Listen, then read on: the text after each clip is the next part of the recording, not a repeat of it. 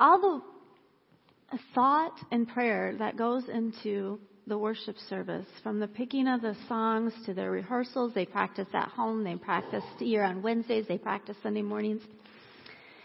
Um, I just thank you for how you prepare us and direct our hearts and minds to God. Amen. Will you turn with me in your Bibles to Ephesians chapter 4 verse 17? Ephesians 4:17.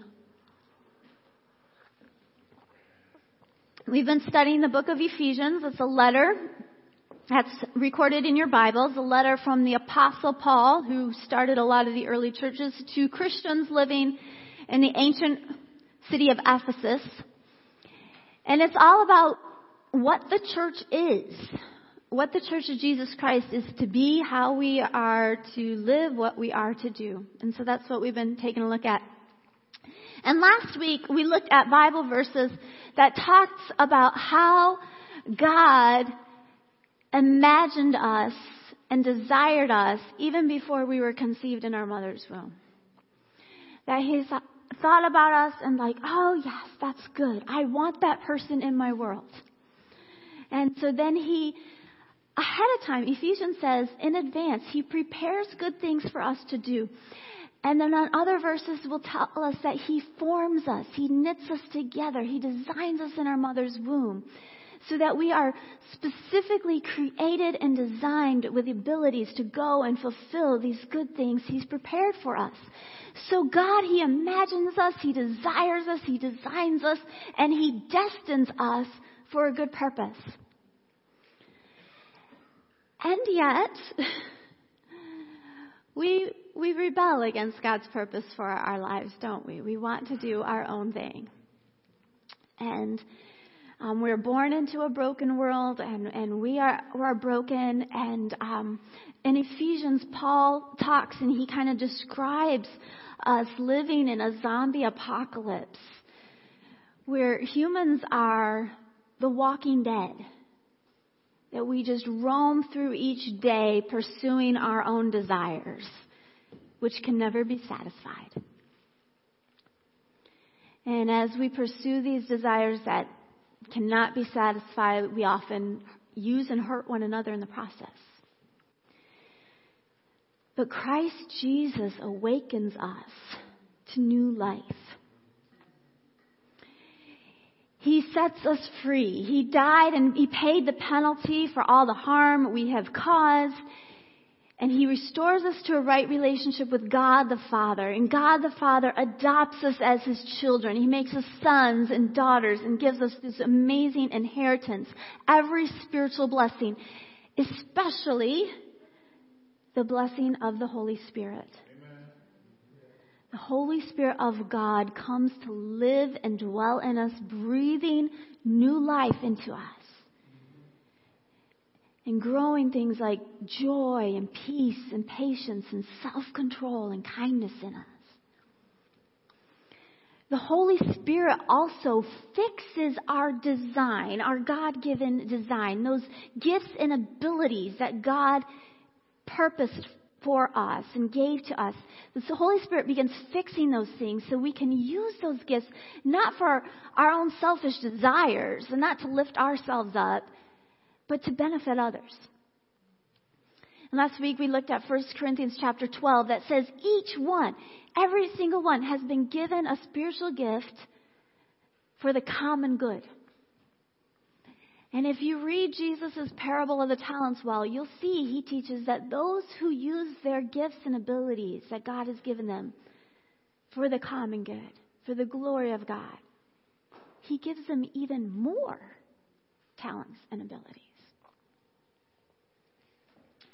So here we are, living in a zombie apocalypse, awakened, gifted, empowered by God to make a difference in our world, to go out and help set other people free. And Paul warns us in the last chapter of Ephesians that we do not battle against the zombies, right? We don't battle against other people, against flesh and blood, but rather there are spiritual forces of darkness in our world that are working behind the scenes, that are deceiving and leading people astray, and it's them that we battle. And to do battle with them, we have to do spiritual battle. Right? We don't use human methods of battle, we use spiritual methods of battle. And Paul also makes it clear in Ephesians that we cannot be victorious in the spiritual battle alone. That's because it's truthfully only Jesus Christ who can awaken zombies and set people free.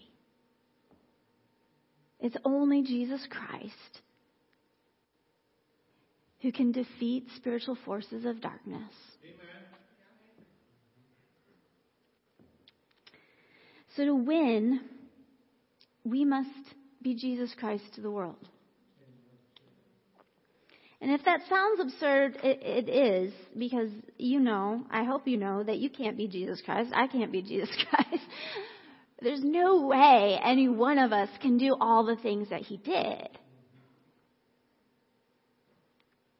But this is where those gifts of the Spirit come in. That the Spirit deposits the character of Jesus a little bit in each of us. He deposits little gifts and abilities of Jesus in each one of us. And so while together we can, or individually we can't be Jesus Christ, together we are the body of Christ. We become Jesus with flesh and skin on.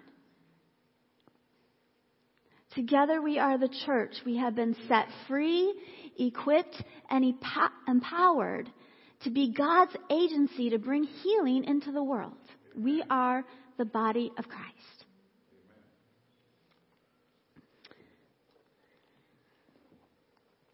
At 11:30 today, um, when we start membership, we'll be looking at the Wesleyan Church. And I don't know if you knew this, but the Wesleyan Church actually came out of the abolitionist movement. There were uh, preachers and Christians who were speaking out very forcefully against slavery, campaigning to end it. Some of them went to the South and got tarred and feathered because of how they were preaching against slavery. They got kicked out of their own denomination because they wouldn't shut up about it. And there were some very powerful Christians who owned slaves back in those days. And so because they got kicked out of their own denomination, they formed their own and they became the Wesleyan Church. And the Wesleyan Church continued um, to campaign throughout the end of the Civil War and beyond, and after that for women's rights and for child labor laws and all of that. So our church has a long history of trying to be light in the world and working to set people free. Not because it's politically popular, but because it's what God wants. Because He commanded us to love our neighbors as ourselves. Yet being the body of Christ is not just about the good works we do. It's not just about the ministries and the campaigns and the things that we're doing. It's also about the way that we do it and the way we go about doing it.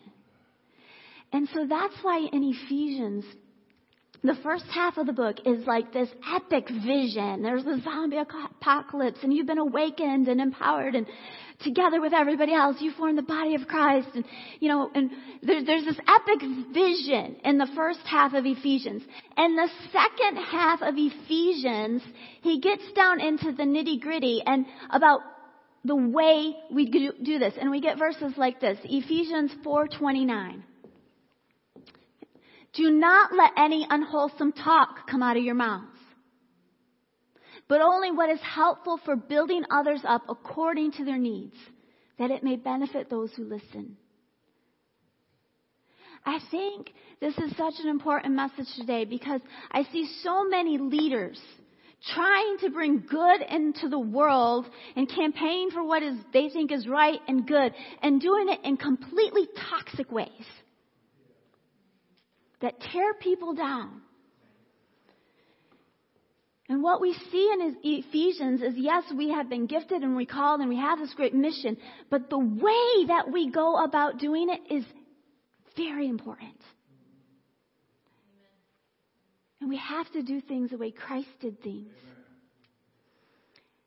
Anyone who, who claims to be doing good in the name of God and yet is berating other people is a religious zombie disguised as a Christian. That's not who we're called to be. So let's dive into this. Starting in verse 17, chapter 4, verse 17. So I tell you this and insist on it in the Lord, that you must no longer live as the Gentiles do, in the futility of their thinking. Paul's actually redefining the word Gentile here. Gentile means whoever's not a Jew, right? He's re- redefining it. And he's putting forth that, look, a Gentile is anyone who lives for their own selfish motives. And that could be a Jew, that could be a religiously pious person, it could be anyone. So I tell you this and insist on it in the Lord, that you must no longer live as Gentiles do in the futility of their thinking. They are darkened in their understanding and separated from the life of God because of the ignorance that is in them due to the hardening of their hearts.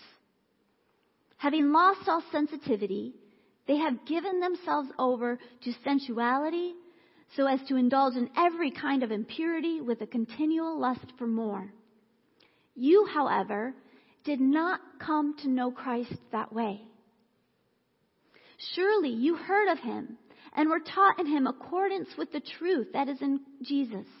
You were taught with regard to your former way of life when you were a zombie to put off your old self which is being corrupted by its deceitful desires, and to be made new in the attitude of your minds, to put on a new self, created to be like God in true righteousness and holiness. Therefore, each of you must put off falsehood and speak truthfully to his neighbor, for we are all members of one body. Um, a couple weeks ago, Stephen preached on the armor of God and, and the belt of truth, right? And how the belt of truth, it, it's that first piece of the armor that we put on that allows us to armor up with everything else we need to do. And, why is this? It's because the spiritual forces of darkness, led by Satan, who is the father of lies, that's what Scripture tells us the enemy deceives, and so we must put our put on truth and we must speak truthfully to one another. And let's be honest, church people can be really good at lying. Church people can be really good at just like painting the smile on their face and saying, oh yeah, we're good and then going home and laying in bed at night and just crying or fuming. Church people can lie in the opposite way too, where um, they are get very good at pointing out what everybody else is doing wrong. And getting so enraged. I just, I'm, I'm pointing at Jerry Densmore, and if you know Jerry Densmore, it's like, we love you, Jerry. Okay. And just, and be like, oh my, let, and just get like exaggerating what that person does and just getting so enraged about what that person does and all the time minimizing their own wrongdoing. It is not honest and truthful to exaggerate the wrongdoing of others while we minimize our own. And that's why verse 26 follows verse 25. Verse 25 says, Therefore, each of you must put off falsehood and speak truthfully to his neighbor, for we are all members of one body. Verse 26, In your anger, do not sin. Do not let the sun go down while you are still angry. Do not give the devil a foothold to speak truthfully to one another in love, which verse 14, we read that last week. We didn't read it today, but Chapter 4, verse 14 says that we must speak the truth in love to one another. To speak truthfully in love, we must first get rid of our anger. Know that this is inferring that we will get angry at one another. right? Families, communities, especially tight knit ones, step on each other's toes. But what do we do when that happens? Do we bury it? Do we exaggerate it? Or do we know how to work through it, speaking the truth in love? Verse 26, you'll note there's probably some quotations in your Bible. In your anger, do not sin. That's because it's quoting Psalm 4, which is just a short little psalm, eight verses, that teaches us how to work through our anger and frustration with God. So I want to flip over to Psalm 4. You keep your place here in Ephesians because we'll come back to it. I will have Psalm 4 on the screen for us. I don't know if you've noticed this, but when I preach, I often make these little comments where I kind of drop clues of how to read scripture. Because um, I don't want you just to listen to me. I want you to read scripture for yourselves. And I, you know, I don't want to give you fish. I want to teach you to fish. So Psalms let me just give you a little information. Psalms are songs. Okay? They're poetry. They're emotive, emotional language and need to be read, read as such. Um, some psalms start out happy and joyous. Some start out sorrowful. Psalm 4 starts out angry. And so each verse uh, that you read in Psalm doesn't necessarily represent a healthy attitude. But what you'll notice in the Psalms is that they always end in this place of trusting God and peace. And so when you read a Psalm, you have to read the journey of how do they start at point A and get to point B. The Psalms teach us how to process our emotions in a healthy way, okay? So we're going to look at this Psalm and kind of see what is happening to get the writer, the writer of this one is David, from point A to point B. Also, because Psalms are songs, you don't get narrative details like, he said, God said, you know, you have to kind of read between the lines of what's happening a little bit. You know, we have some worship songs where it's us singing to God. There's some worship songs where it's God singing to us.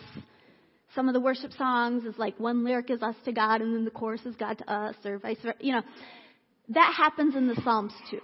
So you have to kind of read between the lines of, okay, who is speaking what? Alright? So let's read this together.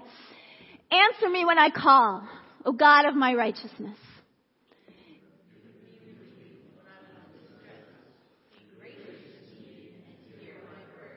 And hear my prayer. This is someone who starts by venting to God. God, you've helped me in the past, help me now. The Bible over and over again points us to venting to God and not to one another. And that when we vent to one another, it's gossip and it's not healthy. It's not healthy for us. It's not healthy for the person that we're gossiping about. It's not healthy for the person that we're venting to. I remember um, years ago meeting a woman for coffee, and she told me how um, all her friendships start well, but then fizzle. And she was complaining about this and how friends wouldn't call her back or she always had to take an initiative. They never invited her to do anything. She always had to invite them to do things and she just kind of went on and on and on about this. And then after an hour and a half, she thanked me and she goes, I know you're a good friend because you just let, listen and let me vent all this stuff. And I got out of the coffee shop. I got to my car and I sat down and I was like, I, I just, I felt dirty. Like I needed a shower. Like literally she had just spent an hour and a half vomiting on me. All her frustrations, all her complaints. And I thought, no wonder friends stop calling you back if that's what you think friendship is for. venting to one another isn't healthy. The Bible does tell us to seek godly counsel, to go to wise people we trust. We can describe the situation, get feedback. That's different than venting. Vent to God. Because He's the one who's big enough to handle your anger, to handle your frustrations. And He's the only one who can really do anything about it. So the psalmist starts, and you will see this in psalm after psalm after psalm, by venting and crying out to God. Answer me when I call, O God. And then he goes on, O men, how long shall my honor be turned into shame? How long will you love vain words and seek lies? Selah. Selah means pause. Have you ever like gone into your room and had an imaginary conversation with someone you were really upset about and yelled at them and told them all the things that you wish you could really say? Come on, I can't be the only person who's ever done that. yeah, I mean that's that's what this is. He's having a conversation with God, but in the middle of it, he takes this detour, He's so upset, he starts yelling at people who aren't even there, who have obviously been hurting him, right? Turning his honor into shame, seeking after lies, maybe they're slandering him. And then he pauses, settles himself down. But know that the Lord has set apart the godly for himself. The Lord hears when I call to him. A little self righteous. Those people seek after lies. I'm righteous. Lord sets apart the righteous. Lord will answer me. Right? And then the, the person waits for God to answer. And God does answer. Verse 4 Be angry and do not sin. Ponder in your own hearts on your beds and be silent. Selah. Get the picture of this person is lying in their bed at night and crying out to God, having imaginary arguments with people. God answers. Be silent. Be angry. Yes, they've done wrong. Yeah, they've done wrong. But you can't control them. You can only control how you respond to them. So be angry, but do not sin. Ponder in your own heart. Be silent. So often God has to calm us down and be silent before we can really hear what He needs to tell us. And so the writer takes a deep breath, ponders that, quiets himself, and then the word of the Lord comes to him again. Offer right sacrifices and put your trust in the Lord. This is interesting because it's not exactly what he was asking, was it? Uh, James 1, 5 through 8. I quote that verse all the time because I use it all the time in my own life. But it says, whenever we lack wisdom, whenever we have a problem we can't solve, we can ask God and He graciously gives wisdom to everyone without finding fault in them. But when He answers us, we must believe and not doubt His answer. And so I can just imagine David lying in his bed. He's been crying about out and angry about all these people who are turning his honor into shame, probably slandering and lying about him. And he's asking, how long are they going to get away with doing this? And God quiets him. And then this comes to him. Offer right sacrifices and put your trust in the Lord. This random thought that pops into his head. And he has to decide, is that from God?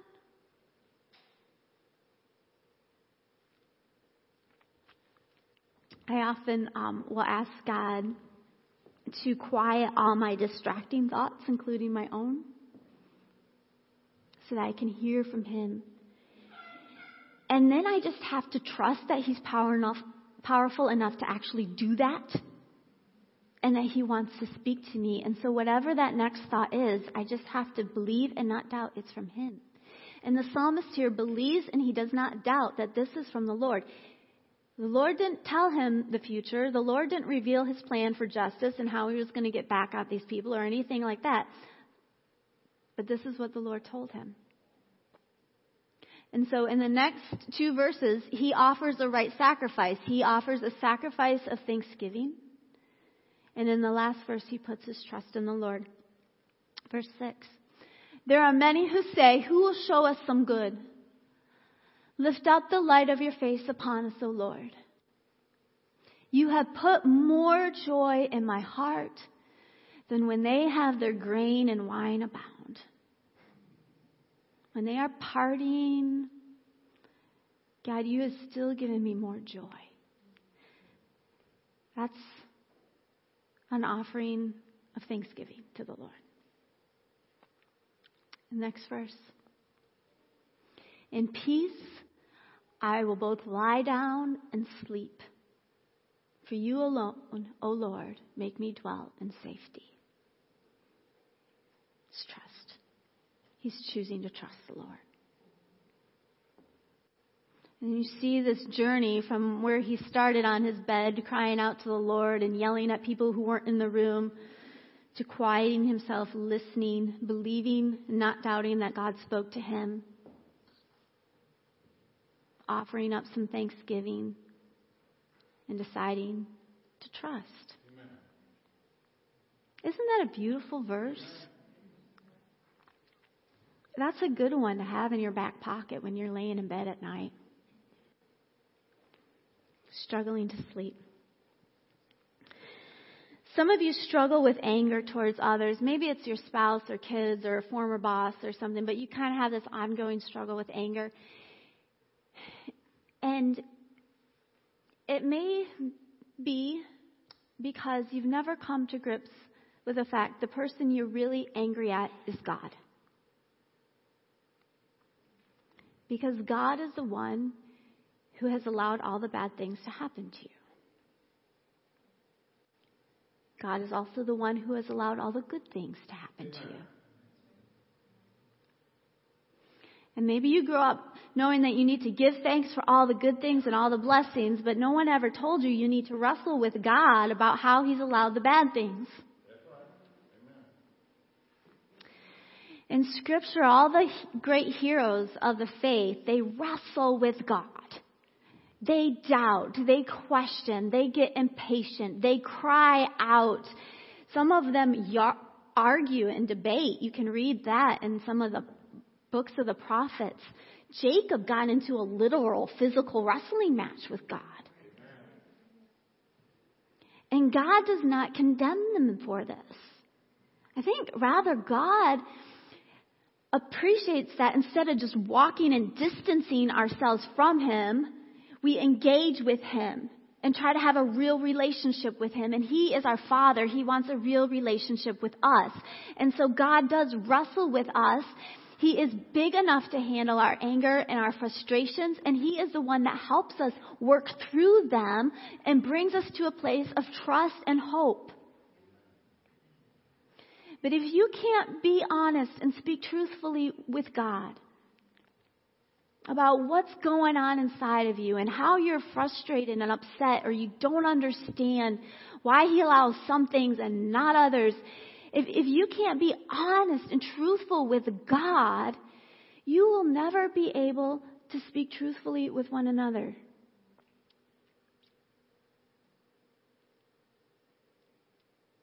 And that's why I think churches are full of people who paint happy faces on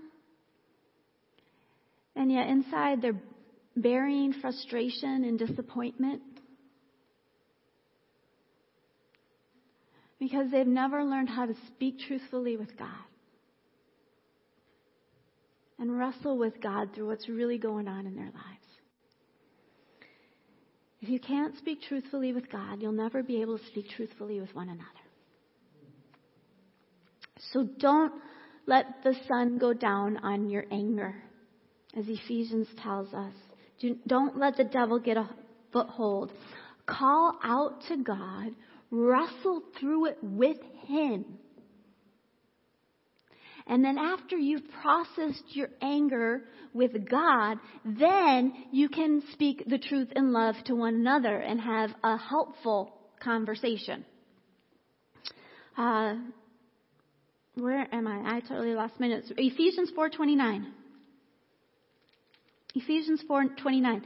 Do not let any unwholesome talk come out of your mouths, but only what is helpful for building others up according to their needs, that it may benefit those who listen. It's very important that we do speak truthfully, that we don't avoid the important conversations that we need to have. But we have to do them in a way that builds up relationships and not tears them down. That's why any good counselor um, will tell you that when you have a problem you need to work through with someone, like a family member or whoever, you use the formula, when you did this, I felt this, right? I don't know if you've ever heard that before. When you did such and such, I felt this way. We don't say, you made me feel.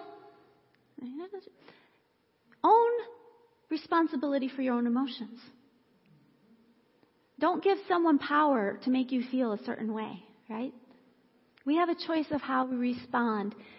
But people also need to know that when they do certain things, this is how people respond to it. So, some examples. Um, so, like, when you went ahead and did that without consulting me, it made me feel unimportant. Or no, sorry, I felt unimportant, right?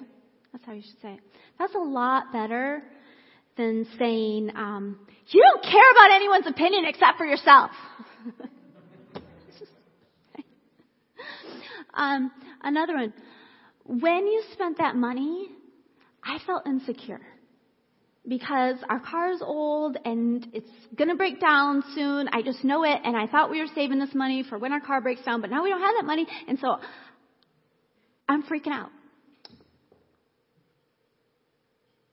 That is more helpful than your stupid spending is ruining our family. Know, we need to have these conversations, but have them in ways that are healthy. So we process our anger and our frustration with God first, and then we can go and speak to one another in ways that build up the relationship instead of tear it down. I'm just going to read through 5 verse 2, starting in 29 again. Do not let any unwholesome talk come out of your mouths, but only what is helpful for building others up according to their needs that it may benefit those who listen. And do not grieve the Spirit of God, with whom you were sealed for the day of redemption. Get rid of all bitterness, rage, and anger, along with every form of malice. Be kind and compassionate to one another, forgiving each other, just as in Christ God forgave you. Be imitators of God, therefore as dearly loved children and live a life of love just as Christ loved us and gave himself up for us as a fragrant offering and sacrifice to God. Christ is our model. Christ is our model for how to heal the brokenness and darkness in our own lives, in our families, and in our communities. and we don't follow the ways of the world and how they try, everybody knows this world is broken. That's not a secret. And everybody has their own solution to it.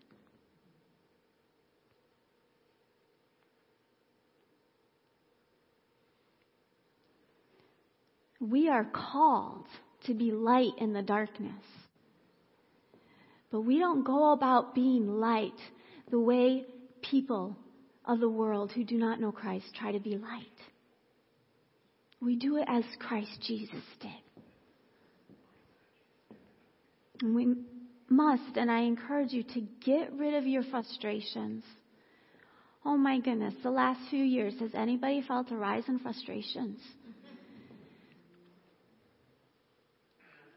Get rid of your frustrations. Take them to God, the one who can handle it.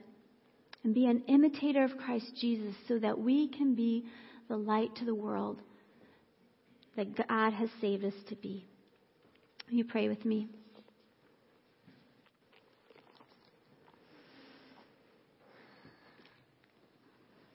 Heavenly Father, I thank you for your word. I thank you for how it continually provides course corrections in my life. Sometimes I'm going in the completely wrong direction. Sometimes I'm going, I think, in the right direction, but I'm trying to get there the wrong way. God, I thank you that you imagined us and desired us and designed us and destined us for a good purpose and to be light in this world. Teach us how to be light like Jesus Christ is light. God, it, it just feels like our world is on pins and needles these days. There's so much tension.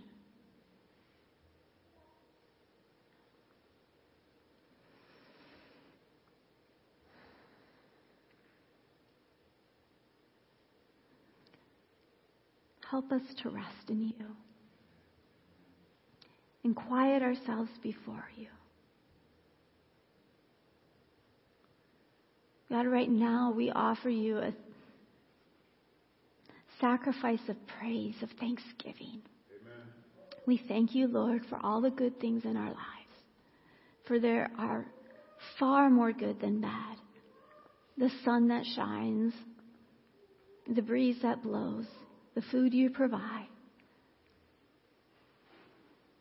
God, we thank you for all your good blessings. And we put our trust in you and our hope in you, Lord. In Jesus Christ, we pray. Amen.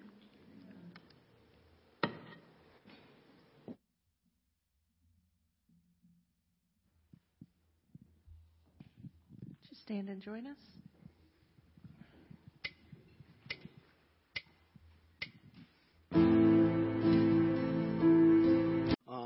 That search committee is uh, Glenn Thompson, uh, Linda Omar, uh, Omer, Omar, Omer, Omer, uh, Molly Riddle, uh, Ruben Rubio, uh, Michelle Keppen, and Rachel Smith, and myself. Um, as a search committee, uh, we've uh, met a lot of times and we've reviewed a lot of interview uh, resumes, did a lot of interviews uh, with search. With the search, uh, we've met with the GLR and had some training and worked with them uh, that with their guidance and everything. we had a lot of hours. We met with Zoom, in-person meetings here at the church. We've um, had a lot of discussions. We've had a lot of prayer, a lot of discernment. And through that process, God has guided us through a long journey. But we're here today to inform you that the search committee has made a selection, and we forwarded that selection to the local board of administration. And we are united in that decision we were uh, no doubts in the committee whatsoever. We're united in that decision, and we are very proud of our decision, and we know that God has put that person before us to give you that person that we selected. So I'd like to let um, that process continue, which is now handed over to the local board of administration. So I'd like to give a hand to the members of the search committee. Go ahead. I see people starting to clap.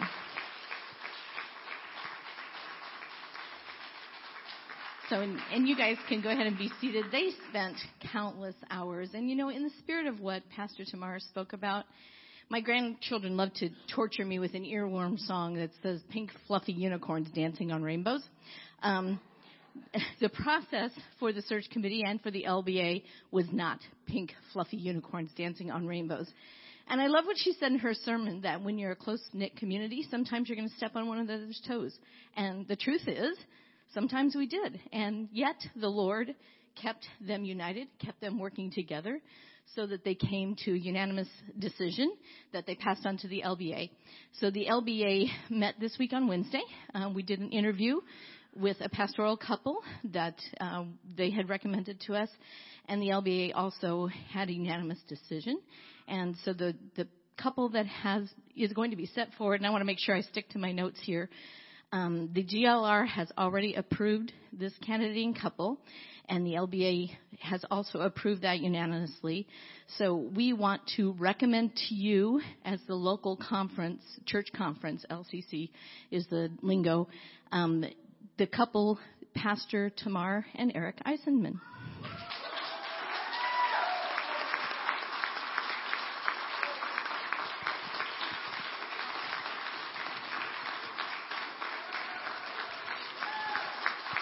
Amen.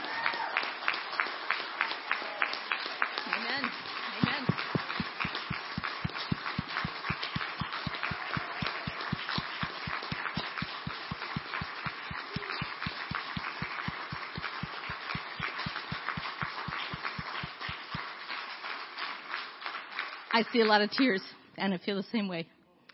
Um, I want to read to you from the, the letter of recommendation that was passed from the search committee to the LBA.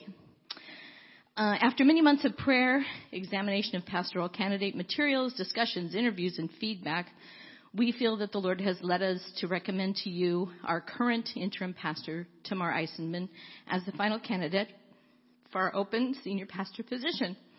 We are unanimous and unified in agreement on this recommendation. We've discussed our reasons for reaching this recommendation, and they may be summarized as follows.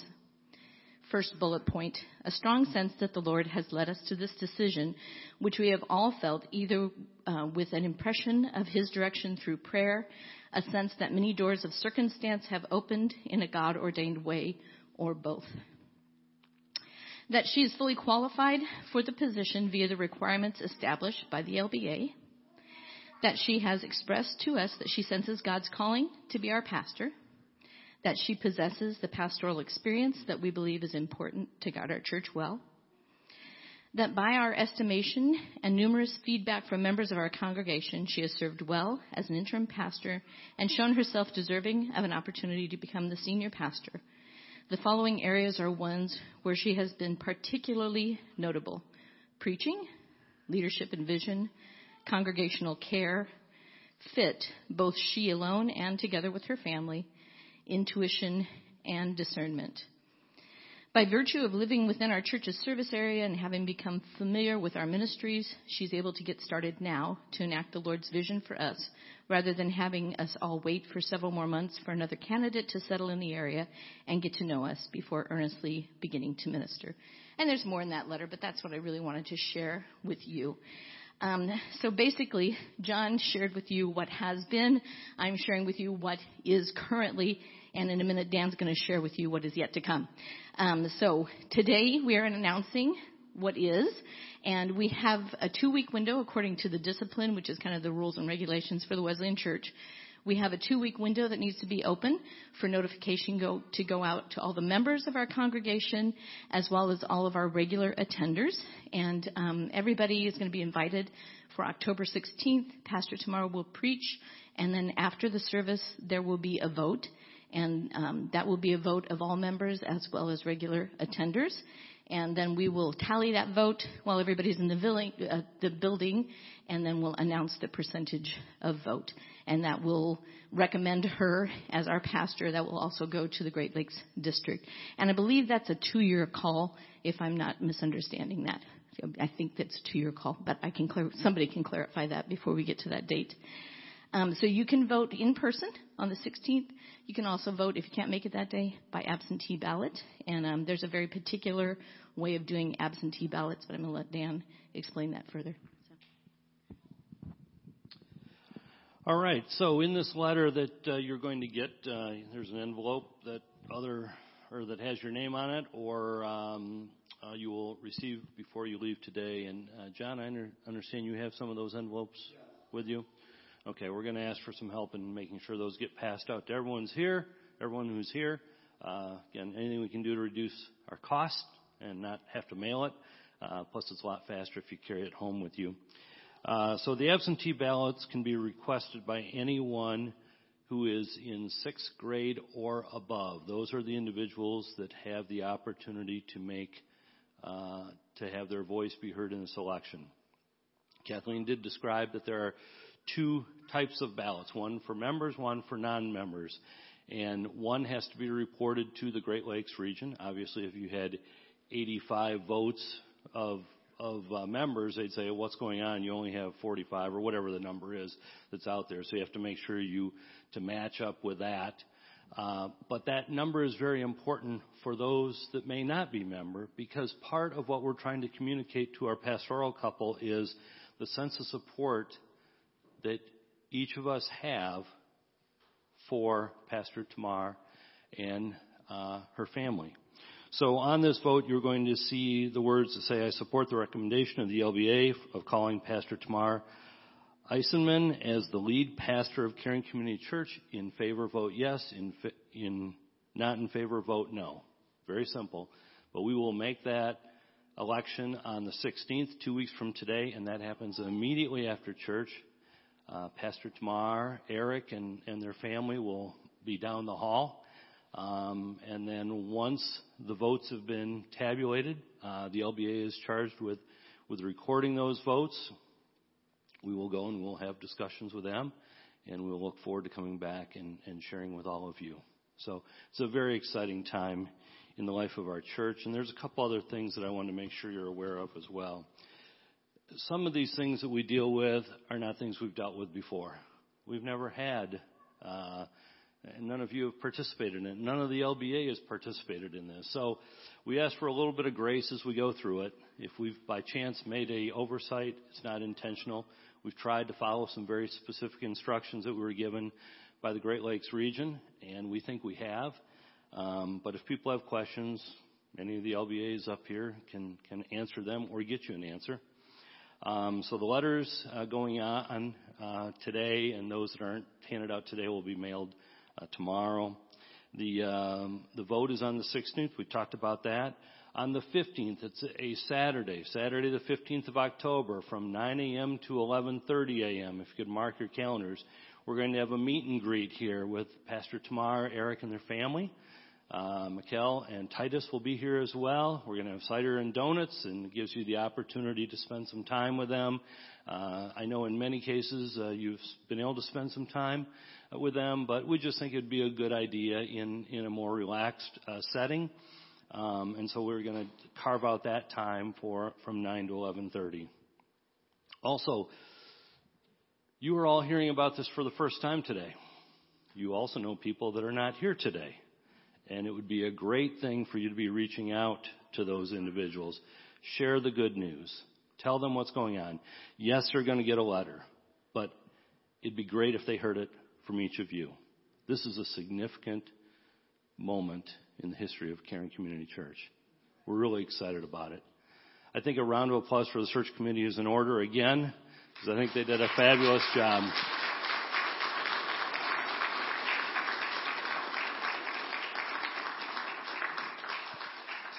And as part of this, we now would like to turn the microphone over to Pastor Tamar, who's going to uh, make some comments, and then I will uh, have it back to uh, pray and dismiss us. Am I on? You guys made me cry. Um, at first, I just wanted to explain how I went from not being a candidate to a candidate because I know I stood before you all and told you I am not a candidate. And um, I was sincere when I said that. Um, but obviously some things have changed. And so um, I just have to confess from the get go, I didn't think it was a possibility. I didn't seriously consider it for two reasons. One were, were my children. Um, we moved from Mason a couple years ago. That move from Mason to Spring Arbor was very difficult for them. Um, they did not adjust well to the first school district they were in. So then we moved them to a different school district. So they had been in three different school districts in four years. And I assumed Albion had a school district, um, and that you would want your next senior pastor to live in Albion and their children to go to your school district. And that would be four school districts in five years for my kid. And I just thought, no, that's too much. And um, so that was one reason I just thought it wasn't a possibility. The other reason had to do with my husband and his job. He was working a very stressful job, very long hours, coming home exhausted. And we know between the two of us, we can only work so many hours. You know, if one of us is exhausted, the other one has to have more energy for home or vice versa and whatever. And um, being your senior pastor, lead pastor, is a big responsibility. It's a wonderful responsibility, but it is a big responsibility. And I just thought with this amount of stress that he is carrying right now, I, I shouldn't try to bring that much more added responsibility and work hours into our family. Um, he was also, I don't know if you know this, my husband is an ordained Wesleyan pastor as well and his primary ministry has been in worship. And so he was interviewing for a worship position at another church in Jackson. And so that was another reason I thought it just isn't a possibility. Well, he didn't get that job. God has given him a different job that has been a huge blessing to our family. Um, a much more friend, family-friendly work schedule, and um, and so that kind of freed me up to feel like, okay, I can take on some more things. So those two were things that just from the get-go I ruled it out. And that's what I was thinking about when I stood up here and I said, I'm not a candidate. and God changed those things, but that wasn't all He changed. He also just began to open my heart more and more to you guys Amen. and this community. Amen. And as um, I was here and in the community, there were different times that I just thought, oh Lord, this is so much like our church plant in Mason, and I know how to minister to these people. And there's so many times I was with you, and sometimes it was one-on-one appointments and conversations, and there are times I prayed with different ones of you, but I just more and more felt God saying, "You are meant to be a part of this body and shepherd these people." Amen. And so I think it was about July-ish yeah, that I notified the search committee, and then it's a process. There's the GLR is the Great Lakes region of the Wesleyan Church that we belong to, and so they kind of oversee these processes, and they have lots of steps that they require be gone through, and so we've been in that process since then. But I want to thank you uh, for your support and encouragement, and um, just how much you have welcomed me and my whole family. It's meant a lot. So thank you.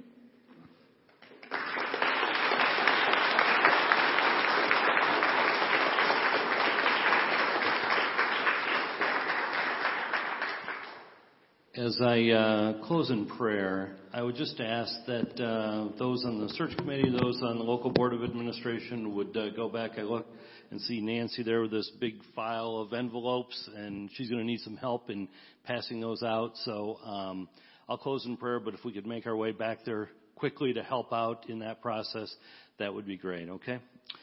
Father in heaven, it's been an exciting day, and we're so thrilled that you've brought us to this point. Father, I thank you for being with us and guiding us throughout this journey we've been on. When we learned in February of 21 that Pastor Steve was going to give his one year notice prior to retirement, We knew the day would be coming in which we would be having our next pastor, our next lead pastor be with us. And Father, I'm just so thankful that you've brought uh, Pastor Tamar and Eric into our lives, that uh, they have played the role that they played throughout the summer, and that you opened hearts and you opened doors and you opened uh, the right doors and closed the right doors, Father. We're very excited about the future of Caring Community Church. We're very excited for what can be done with you, through you, for you, in every way. Um, Caring Community Church can uh, have that role. And so, Father, as we close today, um, let this excitement that we have in our hearts take us throughout, help us to te- talk to others about it, and we look forward to this time period in two weeks in which we'll be voting. Father, again, I'm thankful for uh, this process. I'm thankful for all those who've been involved in it, the countless hours, the dedicated thoughts, and dedicated prayer time. And just uh, ask for your guidance and wisdom as we go forward. And these things we pray in your name. Amen.